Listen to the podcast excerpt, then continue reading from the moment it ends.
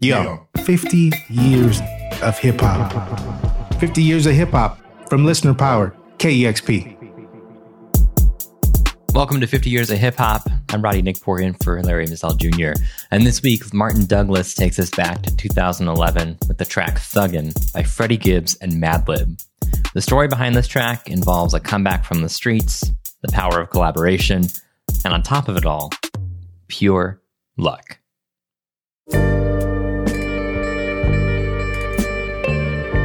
It's interesting how stardom and success in the rap game is largely a gamble. Sometimes you're up, sometimes you're down. Sometimes you lose money for a long time before you hit your number. Sometimes your day job, whether legal or otherwise, is the thing that keeps you afloat until you win. Music nowadays is largely seen as a capitalist endeavor. People think if you work hard enough for long enough, if you do things the right way, if you know the right people, you will come up.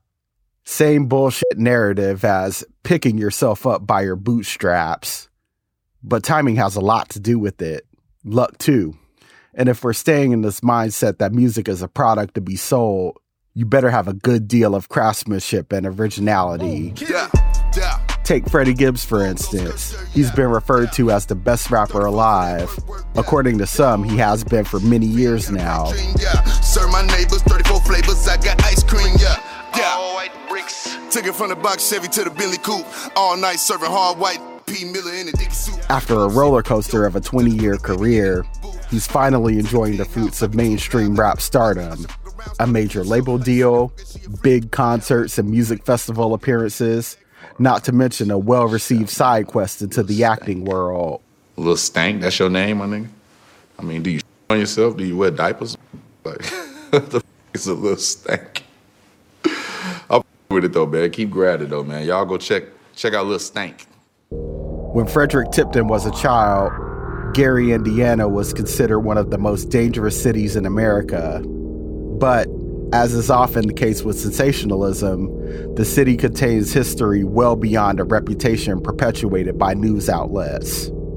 Gary is located a scant 25 miles away from Chicago, so close it's considered one of its suburbs, colloquially known as Chicagoland. In the early 20th century, Gary was one of America's leading cities in steel production, but by the 1960s, its steel mills started closing and work in the industry started drying up. By the time of the 1968 assassination of Dr. Martin Luther King Jr. and subsequent uprisings all over Chicagoland, white people were moving out of the city in droves. As of the 2020 census, Gary's population is nearly 80% black. In addition to being a textbook example of white flight, Gary was also a musical town that's mostly because it was famously the home of the Jackson family Michael, Janet, Jermaine, Tito, the whole gang.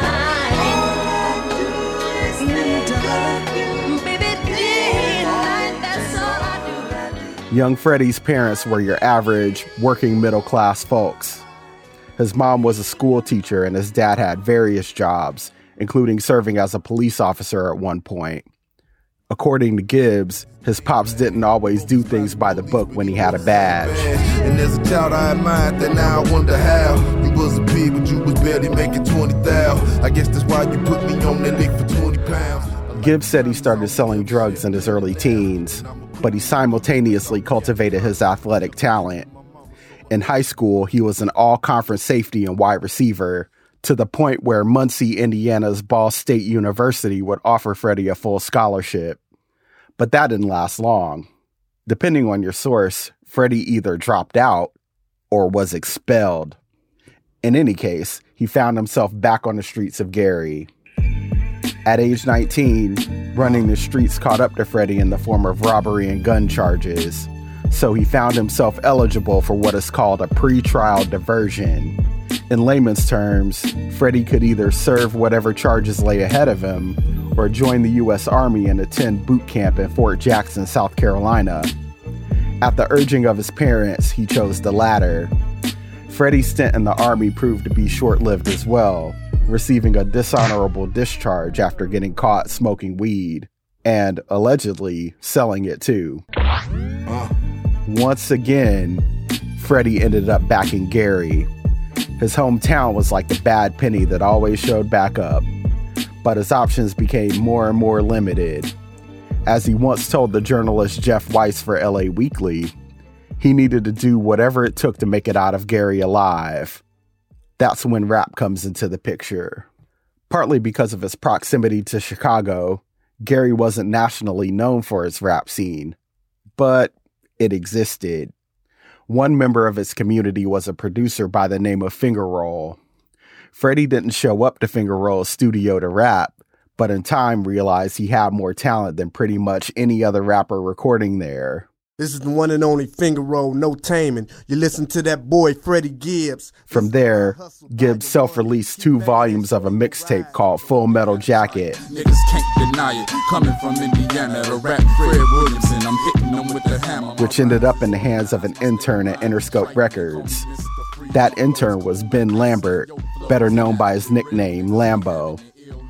Armed with a diamond in the rough and incentivized by a potential full time job with Interscope, Lambo accompanied Gibbs to both coasts to secure a deal with the label.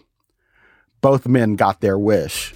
Lambo was hired full time, and Gibbs had a record deal. I'm straight up out yeah, I'm coming live from the G. Hey y'all, why? Uh-huh. Good or bad, right or wrong, where the young boys die. No mercy, no pity, not a tear in my eye. Why cry? I'ma blaze another blunt, get high, look in the sky. But much like Gibbs' stint in the army, that was short lived too there were questions from the label on how they should market gangster rap in the age of Kid Cudi and Drake. Plus, the personnel was changing at Interscope. So, in 2007, Gibbs was unceremoniously dropped from the label. His major label debut, The Miseducation of Freddie Gibbs, languished on the shelf before intrepid file sharers found the previously unreleased material. Holding on to his precious diamond in the rough, Lambo officially signed on as Gibbs' manager, and the two navigated the industry together. After slowly making his way through the ranks, Gibbs released the mixtape Midwest Gangsta Box Frame Cadillac music to breathless praise in rap critical circles.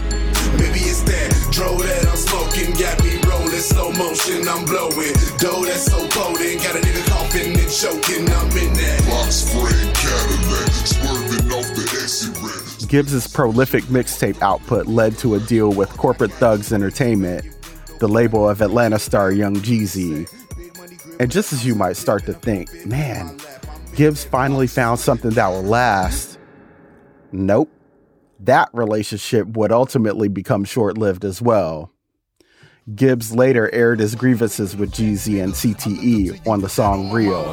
Signed a deal with you and never asked you for a dollar. Cause I was down with CTE, plus I was getting cheers. I played my of contract, what the lick read. Thought I say this is cause you ain't man enough to come discuss it. You wanna be Jay Z, nigga, you just a fuck puppet. Gibbs had to roll the dice one more time to create his career breakthrough. It would come in the form of a producer named Madlib. Here's Madlib speaking with Red Bull Music Academy. What is it about Gibbs that that is? He's a good rapper. He's a good rapper.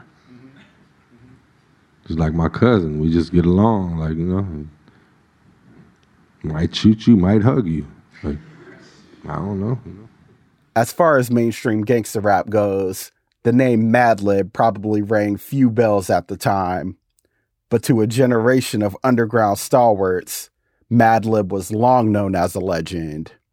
For more context on Madlib, check out Dusty Henry's episode earlier in this series, which covers Madlib's 2004 masterpiece with MF Doom, Madvillainy. Over in Oxnard, California, Otis Jackson Jr. found himself surrounded by music pretty much from the moment of his birth in 1973. Madlib told Rolling Stone in 2014 that he first heard Gibbs through his Cold Day in Hell mixtape. Gibbs and Madlib met through Gibbs's manager, Lambo, who used to work at Stones Throw, which released many albums Madlib has worked on, including Madvillainy. In that same Rolling Stone interview, Gibbs admits that he was still hustling when he and Madlib started working together. And that's part of what makes his writing work the way it does on their first collaborative single, Thuggin'. Me like Fred, you ain't never lied. The rap, my gangster been solidified. Still do my business on the side. The technical proficiency and verbal dexterity of Gibbs's first two verses is matched by the moral complexity in the third verse. For his part, Madlib does what he does. The beat for Thuggin' is a sped up sample with drums that make sure to stay out of the way. It's a perfect rap production in that it doesn't call too much attention to itself and keeps Gibbs, the MC, as the focal point. Thuggin' isn't a daring masterwork of storytelling or avant garde musicianship. It's just a great rap song. Why the feds worry about me on this corner when there's politicians out here getting in Arizona? Feels so good. Thuggin' was released on Madlib's own imprint, Madlib Invasion. It didn't make the Billboard charts like many independent rap releases, but it was most certainly platinum in the streets and highly favored among rap critics. Thuggin' is more of a starting point for Gibbs than a culmination. It marked the beginning of a long series of highs and lows. Gibbs released nine studio albums in the following decade, including two full lengths with Madlib, Pinata, and its follow up Bandana. Yeah, yeah, the crime pays, crime pays. Chopping up the change, put cocaine in my microwave. Made it through my whole month with my lights out, I seen brighter day. A Grammy nominated collaboration with The Alchemist titled Alfredo. Beacons beaming up the Scotty in my crack lobby, I can smell the cane burning. Michael Jordan, 1985, the travel with a cocaine circus. And his major label return, 2022's Soul Sold Separately. All I know is yeah, yo, in them zipper bags. Got my money so heavy, can't lift a bag. Yeah.